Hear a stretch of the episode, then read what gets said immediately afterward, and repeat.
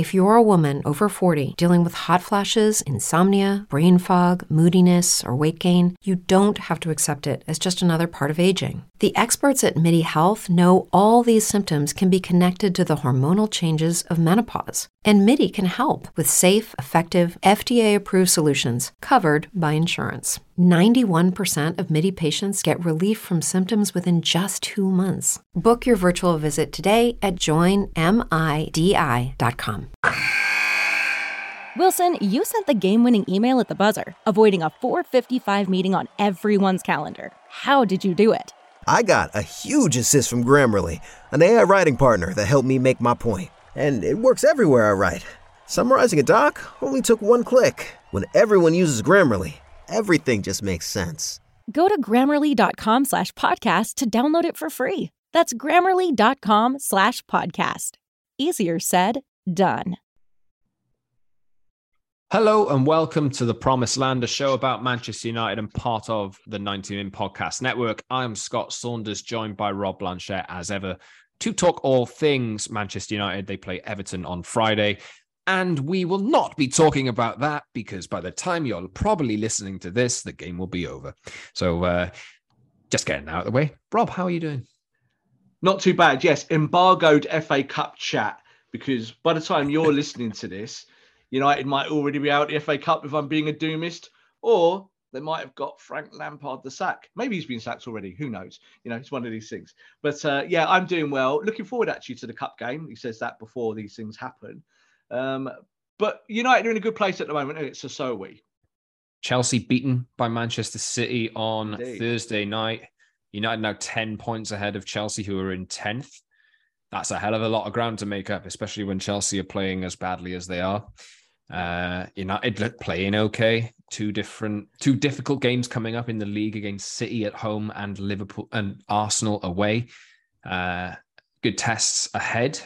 But United are looking all right. So we're going to talk today a little bit about existing squad members, uh, situations about why we are not or why we won't be seeing them in the near future.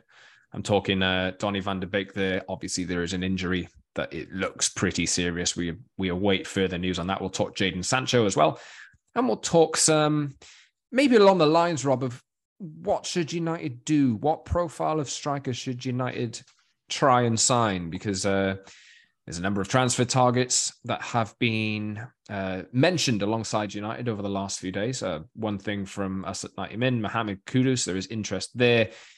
Whether that actually happens in January is anybody's guess probably more likely that more unlikely than likely at the moment. Uh, let's say that, but things can change pretty fast. Or do United go for a short term option? Olivier Giroud has been mentioned, and I love him. I'm just putting that out there. Let us know if you do or you don't in the comments. Uh, you can subscribe to our show wherever you get your pods, Apple, Google, Spotify, and the likes, and watch us usually on Tuesdays and Fridays, twice a week. Although the days might change here and there depending on when United are playing. So head over to YouTube as well. Hit like, subscribe, comment, and join the community. Let us know if you like Olivier Giroud or if you think Mohammed Kudus is the answer, or Memphis Depay, or Vincent Aboubakar, or anyone uh, that you've seen linked with United over the last few days. Follow us on Twitter too, at underscore Scott Saunders, at underscore Rob underscore B, and at Promise MU for the show. Let's start, Rob, with we'll go wherever we want with this because this is pretty loose, right? what profile of striker should Manchester United sign in January? Because Erik Ten Hag has made no secret of the fact that he wants a new player. And United's cash position is not great. They have already missed out on Cody Gakpo, who's joined Liverpool, and they didn't move for him for whatever reason, whether you believe in the United side of things or whether you believe Liverpool are that much better in the transfer market than United are. He now plays for Liverpool maybe not the right profile of player? Do they need a do they need Olivier Giroud? Do they need a Mohammed Kudus that can play in four positions? Rob, take it away. God, we could do this segment, I think, for about half an hour without taking a breath. uh, what do we know about this situation and where are, where are we? Now, what would we know from Man United fans' point of view is that United fans want a striker.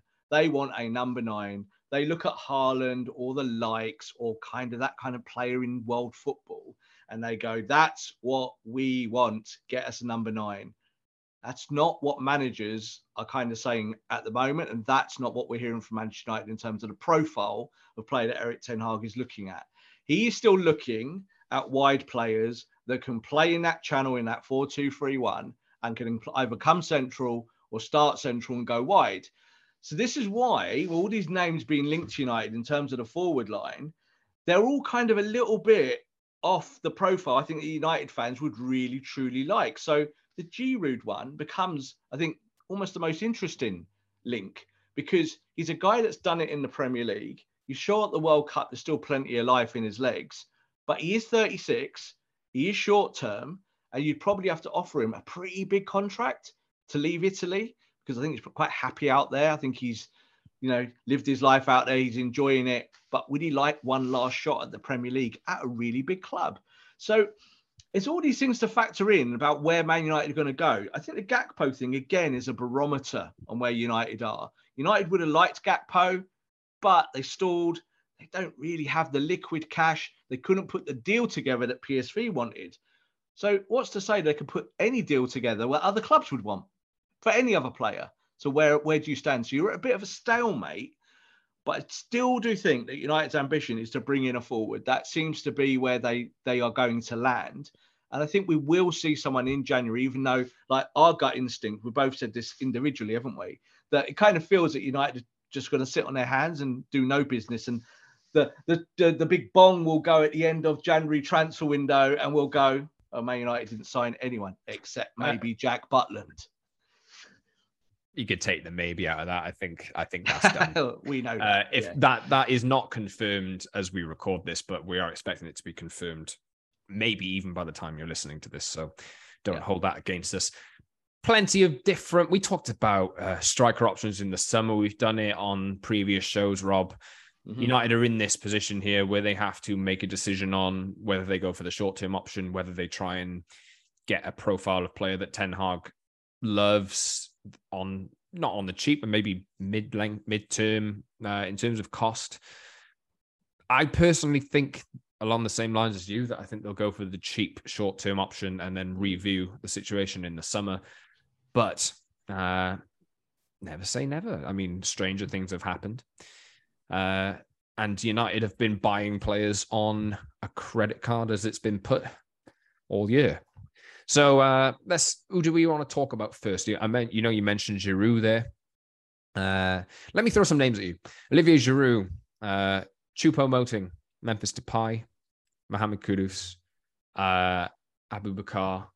There are a ton of them, an absolute ton of them. And then there's your likes of Victor Osimhen, Harry Kane, uh, Gonzalo Ramos in the summer, who may be potentially on the agenda there. But who's who's deciding this?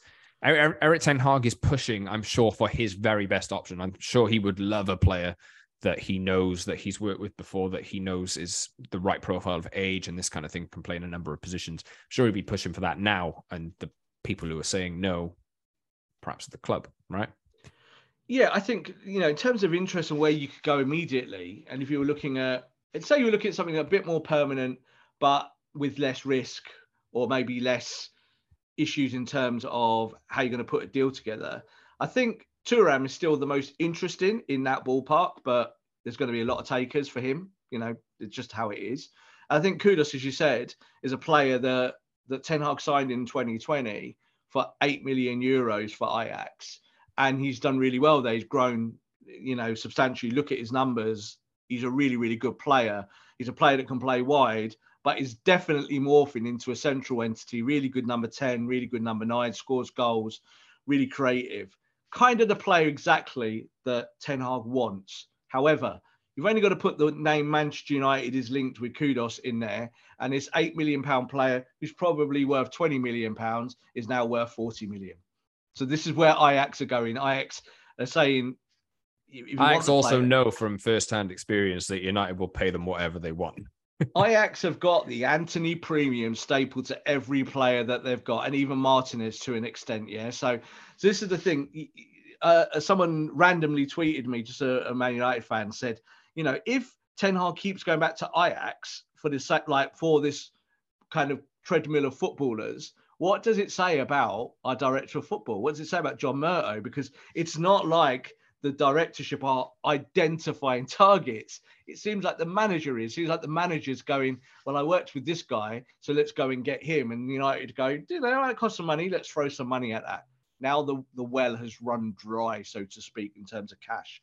So I think I think Kudus would, is the perfect fit for what he's trying to do. And I think Thuram is pretty much there as well. But like I keep saying, someone like Giroud, yeah, that's fine. But what are you going to do, Scott? You're going to give him a year or two You've already done the Cavani experiment. not saying they're the same type of players, but it's an older player who brings experience, brings other things rather than just scoring goals. And does he really fit a team that wants to play high energy and pressing? I don't know. Would he be a bench piece? You know, would you want like go Martial first, Giroud second? I think that's probably more likely with this manager. But I'm not saying that Giroud's a bad player. I just doubt his kind of suitability to what United are trying to do right in this moment of time. But he's exactly the kind of short term option that the Glazers have looked at over many, many years. You know, pay this guy tons of money. You know, he sat on the bench a lot at Arsenal and Chelsea, didn't he, Scott? Mm-hmm. And that's when he was a bit younger. So it did really well at the World Cup, still a really good number nine. But do you really need a number nine? And does Ten Hag really shop him for a number nine? I think that's the real kind of crux of this debate another potential talking point you mentioned there, Rob, about what United want that along those lines. Do United know what United are doing? Oh, absolutely not.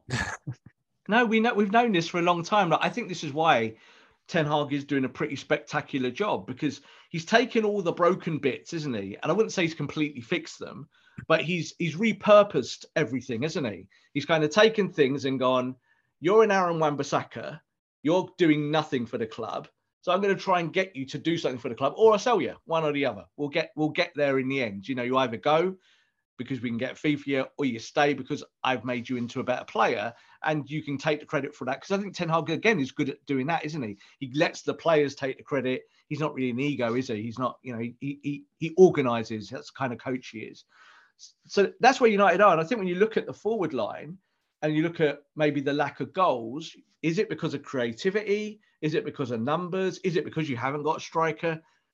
We can debate that until we're blue in the face. This manager wants a player that can play in the half space and come into the centre. That's Anthony Martial, but you need someone else. And I think that's kind of where he's going. That's the direction of the club. So you're saying, do the club know? No, I don't think they do. And I think that there's so much turmoil in the boardroom now you know, certainly trying to get this deal done in Q1 financially to have new owners. Lots of talk behind the scenes about, you know, is it going to be Dubai? You know, who's is it going to be a British backer an American backer? That's still very much up in the air. And I think while that is up in the air, you can see that United are much more happier sitting on their hands. Yeah, I think there's uh, what Erik Ten Hag wants, and then there is uh, the club who are, like you say, in turmoil or in process of turnover in limbo, whichever word you want to use. Limbo is better than turmoil. I think limbo is the good Tur- turmoil is uh, limbo, but negative, yeah. right? Limbo yeah. is more just limbo. I, yeah, I, I think I think we've been in turmoil. Like I think the club has been in turmoil so many times since Fergie. You know, we get. I was thinking about Erik Ten Hag only yesterday. I was thinking I can remember all these good times with Mourinho and Van Gaal, and kind of going, yeah, we're getting it. Even Ole, those first 20 games, you get this kind of feel good factor. And that's kind of where we are now with Ten Hag. And I'm thinking, oh, I hope we don't get to the end of the season. We come fifth, and then we're literally having these all old conversations of turmoil saying that. I think the club is in limbo simply in the sense of that because they don't know who's signing the checks long term, it's kind of like they've just put the checks away in the in the back drawer and gone, well, we've got we can do business but we're not quite sure. We haven't really got a shirt sponsor yet. Like, do you get? Do you know what I mean? They've had to buy that contract back. Mm-hmm. So all of these things are really important commercially. That's how football works. But at the same time, it's about it's about trying to have targets, but have realistic ones as well. About what can you go and shop for at this very moment of time. It would not surprise me if United try and just go forward with what they've got because the squad is still pretty full, whether you like some of those players or not for me, that is still the most likely thing that will happen this month. Of course. But uh, that's not to that's say that frugal option, isn't it? That's the frugal option. Of course, that, that's United's approach. That's probably going to be the Glazers' approach, given United are playing well. They're in the top four. That's the the revenue stream coming in if they get top four Champions League. Mm-hmm. There are other teams who are underperforming who, to be honest, don't look like they're going to turn around and win 12 games in a row mm-hmm. at the mm-hmm. moment. Talking about a number of other teams there who are outside of the top four. So United are in good position, and if United can get through the top four without having to expense any anything further until the sale is completed or the the future investment is completed, then they can reassess in the summer. I don't what I don't want to see is I don't want to see a Man United pick up a cheap option and then that makes them not go full ham and like fix the problem in the summer. I don't want to see that. Uh, so we will see how uh, how this pans out. And the reason why you're seeing all these names, you might say some of them are fake or whatever, but you know these are. There's plenty of people in the club who have their say. There's plenty of people in the club who think this is the best option. United are going to mm. come up with a short list of targets anyway. And didn't Man United have like 800 right backs or something like that when they tried to when they signed Aaron Wan-Bissaka and he was the best one. So you see yeah. all these names that are coming out in links with Man United, and you could say some are uh, like rubbish or whatever. Some of them might be, but most of them probably have some element of substance to them. Yeah, look, we try and do our due diligence in terms of like when we talk about things. Like we, I, we can talk about gossip to, as I always say, to we're blue in the face. But you, you, you like to know that there is there's truth somewhere behind it, or you know, the right people are saying the right things. I think that's what we try and do on this show. But ultimately, it's, it's about what are Man United looking for and what Man United saying they're looking for. And they are looking for this wide forward that can play central. So that's not coming from us. We're not making that up. That's not that's not Scott and Rob's opinion. This is kind of where it's coming from. But like you said, you can still question the validity of that and saying, do United know what they're doing? Because a lot of United fans would say, well, why are you buying another wide forward? Well, we can talk a little bit about that today about Jadon Sancho and, and similar situations about why Ten Hag might be willing to invest in those areas. But it's what what cash have they got?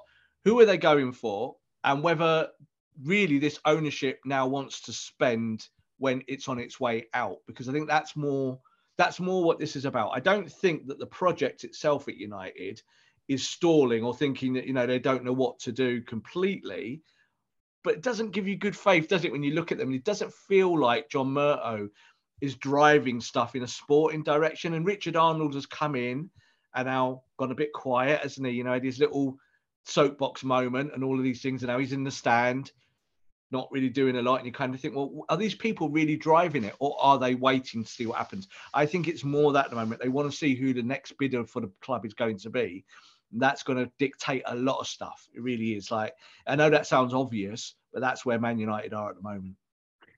Uh, just going to take a pause a second, Rob, because uh, awful news for the football world uh, this morning. We've uh, we've learned that former Chelsea player, manager, uh, former Sampdoria player, Juventus player, Gianluca Vialli, a legend of Italian football, a legend of football, you know, known and loved in England as well as uh, has passed away. Really awful, tragic news, mate.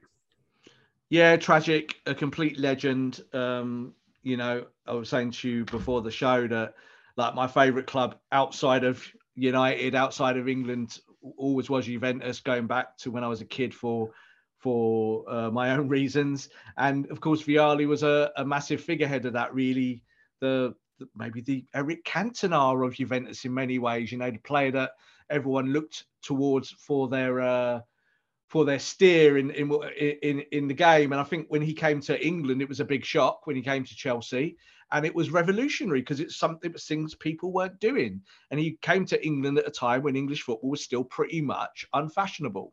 Yeah, he came to Chelsea and he did the job there. Um, so yeah, incredibly tragic news. Uh, an icon, a great player. We lost another player. Obviously, we lost Pele recently, and now we've lost Vialli.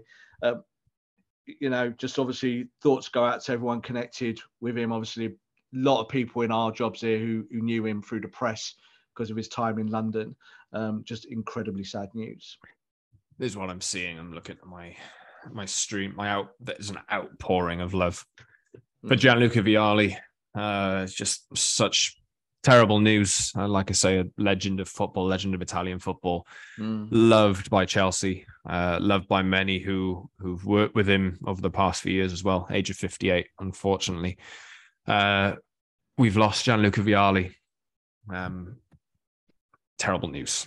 We'll we'll move on to uh, Man United uh, because that's the, the podcast. I mean, there is news that Man United will sign Jack Butland uh, on, I think it, it's a loan deal, Mm-hmm. although I think he's out of contract at the end of the season. Uh, so I would imagine that if this goes well, he might end up turning up on a free transfer. Yeah. Uh, I'm seeing United are getting, I not not criticized for this, but some people are looking at why you signing Jack Butland. Well, it's pretty obvious why United are signing Jack Butland, isn't it? Yeah, I think it's a it's a fairly decent signing. You know, I think with Jack Butland, you, you're not signing him to rip up trees. You're signing him for coverage. So Ten Hag spoke in his press the other day about last year at Ajax, where he had his three main goalkeepers get injuries, and he was in a bit of a pickle, and that kind of taught him a lesson about goalkeeper coverage. So he didn't want to name Jack Butland, like he was really quite keen on not saying a name.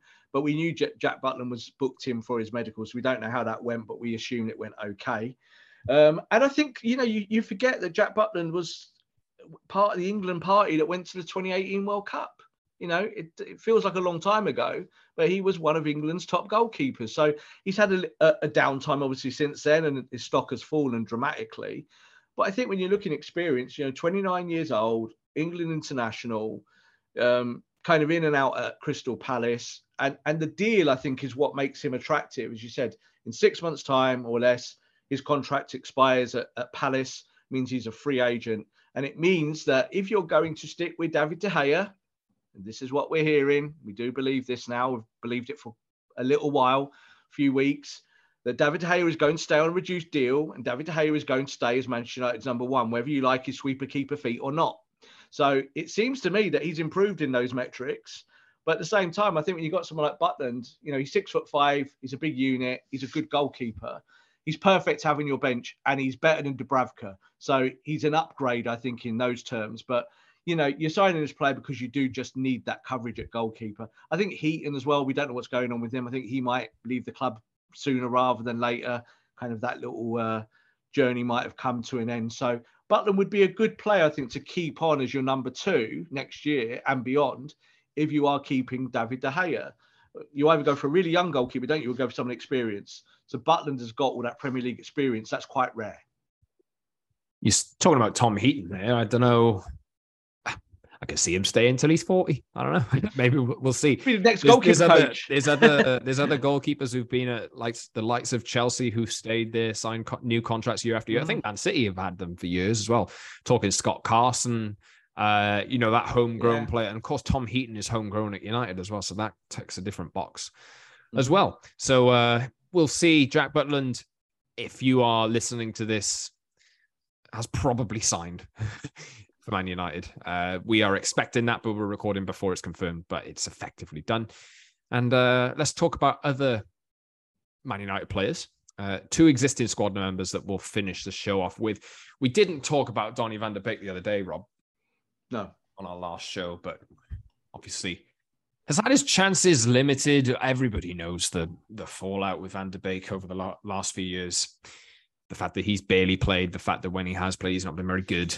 Um, the fact that now Erik Ten Hag, who is the manager he broke through under at Ajax, is now his manager at Manchester United, and he's not really getting any chances. He does get a chance in the game against Bournemouth and picks up what looks to be a serious injury. Uh, now, Ten Hag hasn't confirmed this yet. I don't think United even know the extent of this as we speak, but looking at it, it doesn't look good, um, and it could be a bad one. Yeah, it doesn't look good. We we don't really know too much depth on it. It's just that that's the vibes coming out from United is that it just doesn't look particularly great for him. Um, it's just really been a continual wave, tidal wave, isn't it, of bad luck for Van der Beek, but also bad form. So, you know, again, I said to you off camera, didn't I, that that even in that game before the injuries, only short period of time on the pitch, I still don't get that vibe off him that that he's the answer. That this is the Donny van der Beek that was in the Champions League scoring goals in the semi-final, and this was the player you were buying. It still feels that that person is absent somewhere. Um, Ten Hag hasn't seemed to be able to change that for whatever reason. You know, in the in the short period that he's been at the football club. and this injury is just going to set him back even further. So United, I think, will be looking beyond Donny Van der Beek now. You know, we talk about transfer markets and players. Uh, it might get to the point where you're looking more towards a midfielder now as the next big signing, as opposed to a forward, because you have got forwards. You know, they are at the club. You know, we didn't mention someone like Anthony Elanga. You know, if you're going to just get a stopgap, do you let Elanga go out on loan, or do you just keep him as the stopgap on your bench mm-hmm. filling up minutes, you know, filling up time in cup competitions or late in games? Or are you going to go and give someone a new contract? So Donny van der Beek also fits into that category of, of, of filler, you know, from midfield. He's very much, I think, Bruno Fernandes's filler in many ways. But if he's not, and he can't do it, and he's injured or he's out the scene, you can probably feel that his chances at Man United are hugely depreciating now. Yeah, we await to see the severity uh, when it's confirmed of that Donny van der Beek injury. I'd imagine we all know in the next few days. Uh, bad news. He's out. It's been such bad luck for him. I know it's not gone as he would have planned it. He's lost his place in the Dutch national team because he's not been mm. playing mm. for United as well. Uh, it's just all around. It seemed like such a good move at the time, but it's another one, isn't it? It, it, it do you know it's a classic like Eredivisie failure in that players who look good in the Eredivisie, you know, and this is not to get at the Netherlands, you know, we've got a coach now from there and we've bought a load of players from there. It is a tough place to come to the Premier League and replicate what you do in that league. I think the same issue falls for players like Malacia. Do you know what I mean? Malacia, who looked like an incredible progressive at his club in the Eredivisie, he's an international like Van der Beek.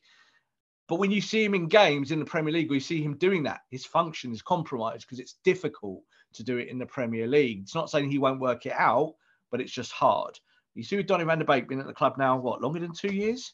You know, two and a half years at the football club. I cannot remember one great game. He's had really good games, like one or two or three, but I can't remember. Scored on his debut, didn't he? Didn't he? In a, his... in a, loss against Crystal Palace at home.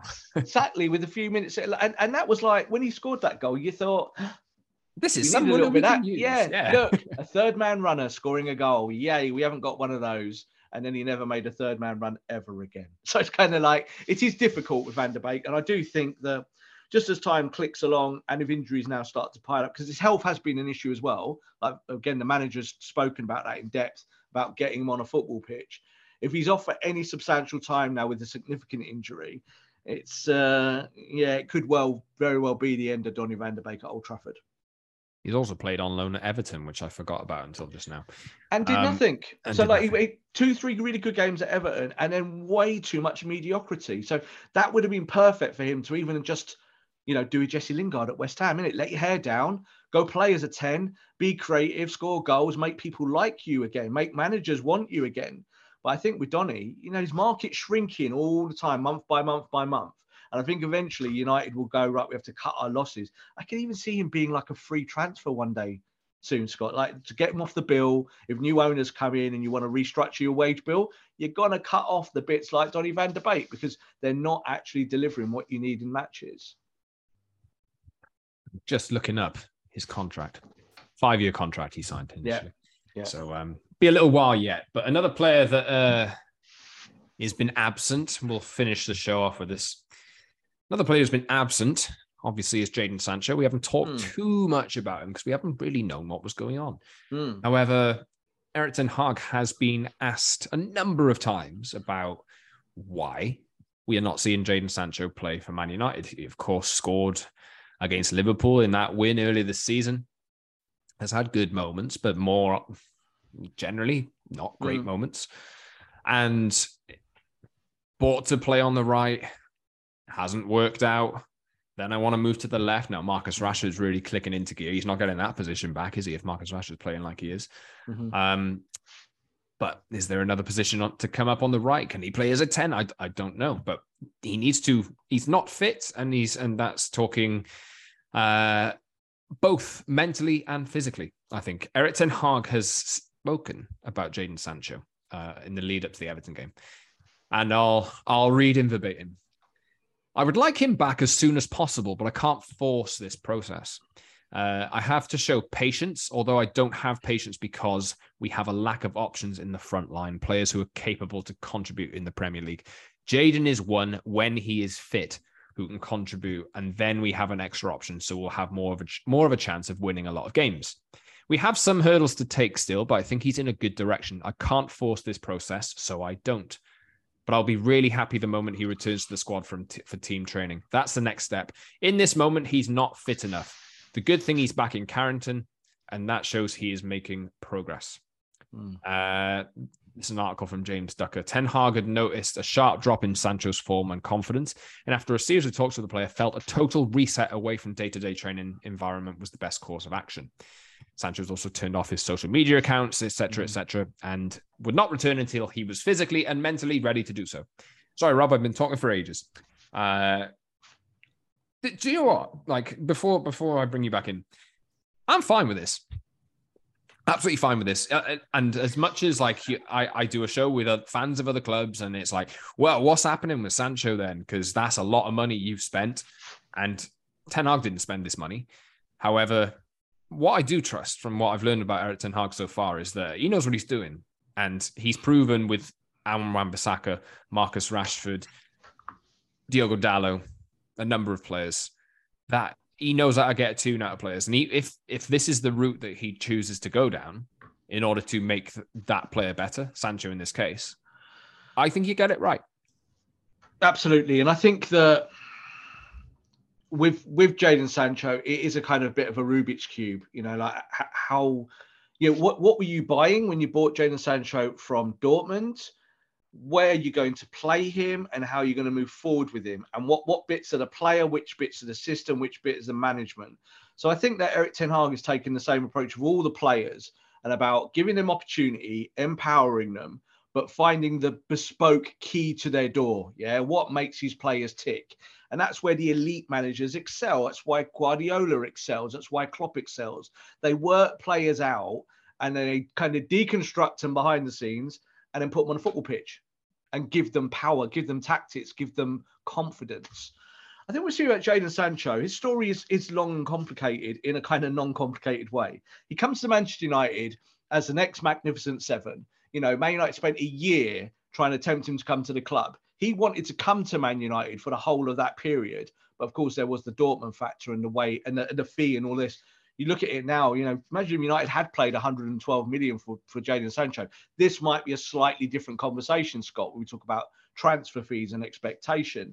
But he came still for a big fee, and this is an, a, a future England superstar. And we're no longer at that point. So it makes sense to reset. And what do we know about Jadon Sancho? we, we hear this a lot, don't we, about he's not fit. So this is the line coming from the club and actually out of Erik Ten Hag's mouth. But what does that actually mean? Are you telling me that Jadon Sancho can't run around on a football pitch?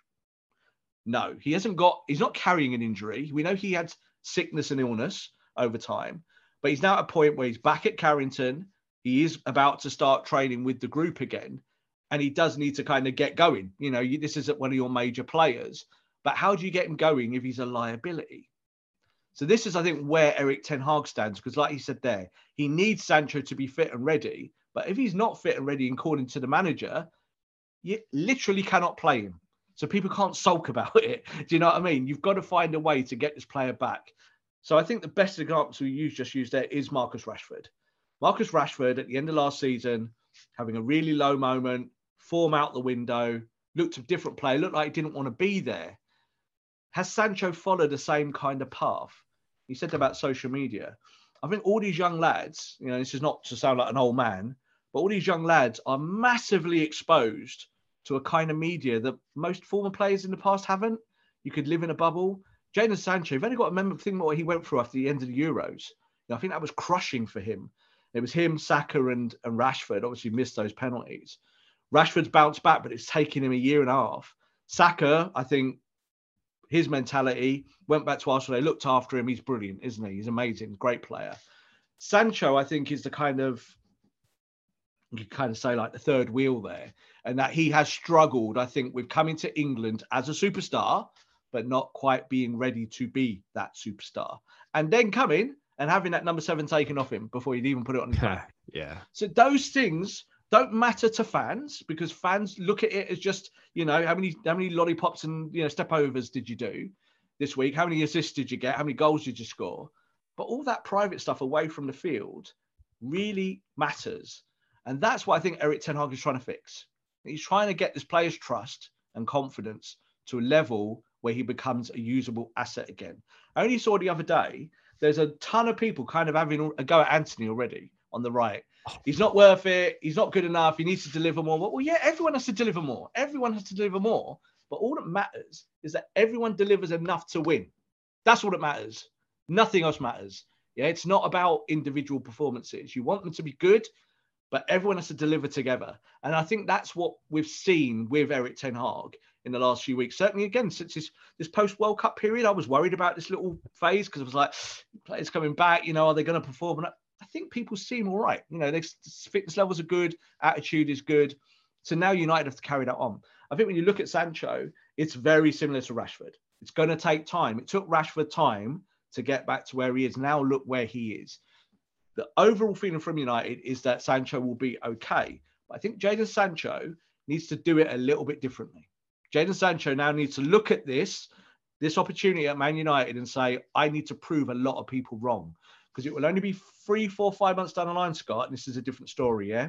This will be sell Sancho. We're not too far away from those headlines. So he's got to make sure that he comes back. He comes back hard. He shows that he's a great player and he shows why Man United target him to kind of take the football club forward. I still believe in Jadon Sancho.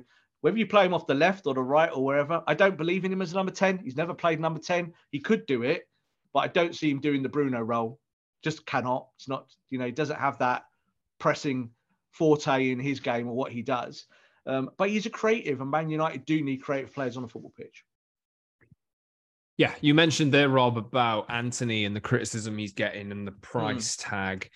And it did just tweak something in my brain about how Jadon Sancho was that statement signing, right? You know, he was uh, United tried to sign him. They they put these wheels in motion, probably even earlier than 2020, but that's the first time I reported on it. Didn't get him for a year. And what comes with that and the promise of a number seven, if if things do turn around, it's like it's it can go one way or the other. Sancho could be, if he doesn't get it right, maybe on the chopping block. He could also be the number seven come next season if things come if things go right and it, it's a refresh. United's problem, as everybody knows for the for several years, has been we are going to spend a boatload of money on this high profile player and he's going to be our savior. And it's that narrative every single year. And can you imagine how much pressure that puts on a lad or on, on any player who plays for Man United in, in any of the teams? You know, they come in with this massive pressure on their back. And United look at this and they think, oh, look at what this can do for us commercially. You look at how United have made a number of. I put Paul Pogba in this. Put maybe, yeah. maybe, maybe not Angel Di Maria, but I think you know there were certain things that made Angel Di Maria unhappy in Manchester, mm-hmm. um, which are out of out of people's control. But there's uh, Romelu Lukaku was expected to come in and score a boatload of goals. Scored enough, but still obviously was sold, and it didn't go well. Uh, there's a ton of them. The problem that United had is, and you compare this to the likes of Manchester City and Liverpool, Man City can, uh, Jack Grealish is getting a little bit of stick, but Man City can sign Jack Grealish. But their team's working already. So that doesn't mean that Jack Grealish comes in and makes and has to shoulder all of this responsibility of carrying the team. You every signing United make, and I include Sancho in this, comes in with this expectation that you will take kick us on to a next level. Every signing that they make, and Liverpool are probably the best team at this, every signing you make should have whatever fee you pay for them, a minimum of six months to a season to try and get their feet under the table, understand how the team process works, and eventually blossom into what you want them to be, rather than having that criticism straight off the bat. I can imagine that's really difficult to deal with. I, I don't understand like how we kind of and Antony as well. But Antony oh, Antony's yeah. probably falling into that as well. And and any young player, like you know, this is the thing. I think in real life, you know, away from football, you know, if you're 20, 21, 22, you're not equipped to deal with life's issues, are you? Yet in football, you're expected to play in front of 75 to 80,000 a week, be the hero, be the godhead, and be perfect all the time, aren't you? You know, we expect that that normal 21 year old things do not uh, do not affect these young lads because they're athletes. Yet as athletes, they have to be more disciplined and more in the zone all the time than any of us. Let's be honest. So, you know, you see people in their 30s and 40s don't deal with problems. And yet we're saying to these teenagers and these boys in their early 20s that they had to. So Adnan Januzaj, I think, was a really good example. Yep. Adnan Januzaj came through, uh, incredible promise, looked really, really good. Everything was piled on him. Next, next big thing, and it all just collapses. Doesn't manage his life off the pitch particularly well. Goes to a loan at Dortmund. Is absolutely awful. The end. That was the end of Adnan Januzaj. These things affect these young players en masse in terms of mental health and how they look after themselves. They have the responsibility. They have teams that look after them, their own personal teams, but it's how clubs put people forward. Jadon Sancho is never going to be the player on his own that turned it all around. Yeah. Marcus Rashford's been lucky enough that he grew up at United and that expectation is kind of built into you because you've seen it, you've smelled it as a kid, you've seen it from the age of 12 onwards. Jadon Sancho was at City, obviously did really well at Dortmund, but I think it was a bit of a shock factor coming to United because you talk about dysfunction and we talked about, you know, club being in turmoil. Well, this is the club that's in turmoil every few weeks. You know, this is the, the football club and how it's run. You need to get some stability behind the scenes so all these young players can flourish. And I think that's been the, the biggest issue at Man United for so many seasons. And it will continue to be an issue, Scott, unless Ten Hag can get a grip of all of that. The good thing is that seems to be the Ten Hag way. That's his MO. Keeps control of these factors, takes players individually, but he knows it's about the team winning games. Get the team winning, you can kind of deal with everything else on the fly and as you go along. So I think with Jadon Sancho, that's the thing for him. You know, he had his great period at Dortmund. It was there, it's there, it's gone, finished. Forget about Dortmund. Dortmund is finished. He's been England international. He's out of the squad now. Forget about England. He now needs to think about what he does at Manchester United and how he's going to do it. Because I do think that whether people want to question his commitment or not, or how he how he plays the game, he needs to show the manager that he's viable. Just like Garnacho is. Garnacho is an 18 year old boy, but he's showing everyone, isn't he, that he's viable even at this age. But even Garnacho though well. has been through that this season in on the preseason uh, tour. Uh, uh, yeah, look, look, even look, even on the preseason tour, I heard like the other day was it in in the um in uh what was the first matches back and stuff like that. And I heard people say, "Oh yeah, Garnacho wasn't very good today." Well, yeah, he's a kid. Of course, he's not going to be good every game, and yet there are fans really, really on that, going, "Oh, yeah, he's rubbish. He shouldn't play today. Let get him off the pitch." So you're seeing it with Antony now. Yeah, Antony needs to justify his fee. No, he does not. Antony needs to turn up for work, train hard, and try and just be the best that he can be. And that sometimes takes time. If you're not patient, then you're in the wrong sport because it takes time with football. And and you know, you, Aaron Wan-Bissaka, really good turnaround, isn't it? He had tons of stuff happening off the pitch last year, became invalid as a Man United footballer, and is now valid again. So he either stays or you can get a good fee for him now because he's shown he's a footballer again. So all of these things count. And I think with Jadon Sancho, it's a wait and see, but I'm still gambling on the fact that his talent will come through because if you can get the work rate out of him and get the attitude right and get him forward facing in terms of like his career, then I think you're okay. I mentioned Ravel Morrison to you off camera. I don't think Ravel is anything like Jadon at all. Different stories, different people, different humans, but talent isn't always enough. So you've got to make sure that the talent translates with application. And I think Sancho will be fine because he's got Ten Hag holding his hand. Just in terms of, you mentioned Aaron Wan-Bissaka there, and I thought of the likes of Wan-Bissaka and Harry Maguire, who, mm. who hmm. arrived for a combined 130 million. This is Man United's problem. Like this, this has been.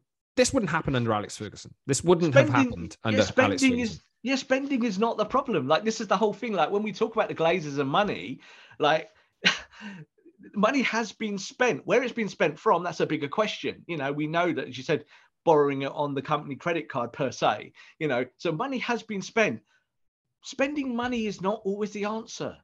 Yeah.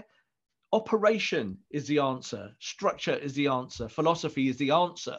And then you drill that into players and you get the right players to do that and get wins. So this is that's as simple as football gets, Scott. Football is about winning and winning cures everything. So go and find a way to win and then build all these things as you go along. That's what Man City did for over a long period of time. They've had plenty of managers. They've landed at Guardiola. They spent loads of money they still will continue to spend money. Man United will still continue to spend money. But the answer isn't always in the checkbook. Yeah, the answer is about the structure of the club. So that's where the next step for United is, isn't it? New ownership, hopefully, and hopefully an ownership that can back the manager both financially but also holistically, because I think holistics in any business is probably the most important part of it. Of course, it is not all about spending money, but also when you do overpay to a degree that the United have paid. I'm going to take Harry Maguire as an example here. He was worth half of what United paid for him. And yeah. the pressure of him being thrust into that situation by a club who then saw him as the defensive savior has really just not made Harry Maguire's life easy at Old Trafford at all. Aaron Wan-Bissaka, half the value probably should have got him, but because it's United and because they have a reputation for doing it this way, it just adds an extra layer of pressure on top of the layer of the expectation that comes with playing for Man United as well. Let's hope Absolutely. they move away from this, Rob. Yeah, look, I think all the players in the last 10 years, not not absolutely everyone, but a lot of them, every player that Man United have had to compete for to go and get have been a kind of a failure. Yeah, because they've overpaid. You could probably say only Bruno is the one. Like I was about to say, the only player that in that period they weren't really competing with Bruno for anyone. Like that Spurs were in the mix, and Bruno talked recently about how Spurs gave him a contract. He was he was willing to go to Tottenham. You know, he liked the idea of it. But Man United didn't overpay for Bruno Fernandes, did they? Not really. You know, they put the deal together. It was a good wage. It was a pretty good transfer fee in the end, certainly for the immediate return he's giving you and what he's doing now. He's in the team. But almost absolutely everyone going way back to David Moyes and the Fellaini mess. Yeah, you paid more for Fellaini than you could have done before his release clause, and that went wrong. Juan Mata, you overpaid for in January because you were desperate and he's a popular guy at Man United, obviously for over many years, but didn't really return you success, did you? And you can track every single transfer since there where United are competing for a player and it's failed. On the flip, when Liverpool compete for a player, you know, years gone by, they've got the player, the player comes in and they're a success and it's as easy as that. So you've got to find your right targets. And I think the Man United recruitment has been the story of the failures over the years, not really the managers or the tactics, but it's been more about the recruitment. They've they've bought players. Oh, well over a billion pounds worth of players. Yeah, they've spent more money than pretty much every club on planet Earth on players, and it hasn't worked because they haven't had a strategy. Sums it up. There we go. I think that's our show done. Man United play Everton on Friday night. You're probably listening to this after that game.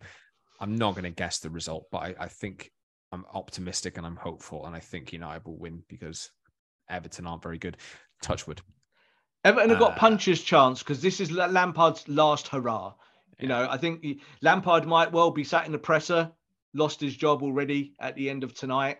Uh, or if they get a win, they get something keep their keep the season alive with a little bit of a cup run. He survives, so I think that there's an opportunity there for Everton tonight. Uh, I don't think we'll see much rotation at all from Ten Hag. I think he'll put the strongest team out. He wants to win the FA Cup, and he's taking it seriously. Yeah, we'll see how that goes. United then play Charlton and then Manchester City, and then uh, Arsenal are on the horizon as well at the Emirates. Newcastle showing this possible to take points there this week.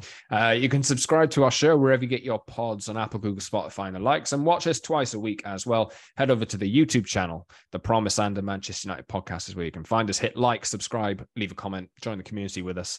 And uh, follow us on Twitter at underscore Scott Saunders, at underscore Rob underscore B, and at Promise and MU. Get in touch with us about anything that we've talked about today, anything around Man United. Please, I I really enjoy when uh, people say that they like this show because it just makes me want to make more. Um, so really appreciate that. Um, always need a bit of a shot in the arm as well. So th- thanks for those uh, those of you who have been giving us or showing us some love on the socials as well. Uh, Rob, any final thoughts? No, I'd like to reiterate that as well. Thanks for all the shares and everything going into a brand new year. Here we go. It's not a new season, but it feels like it a little bit, doesn't it?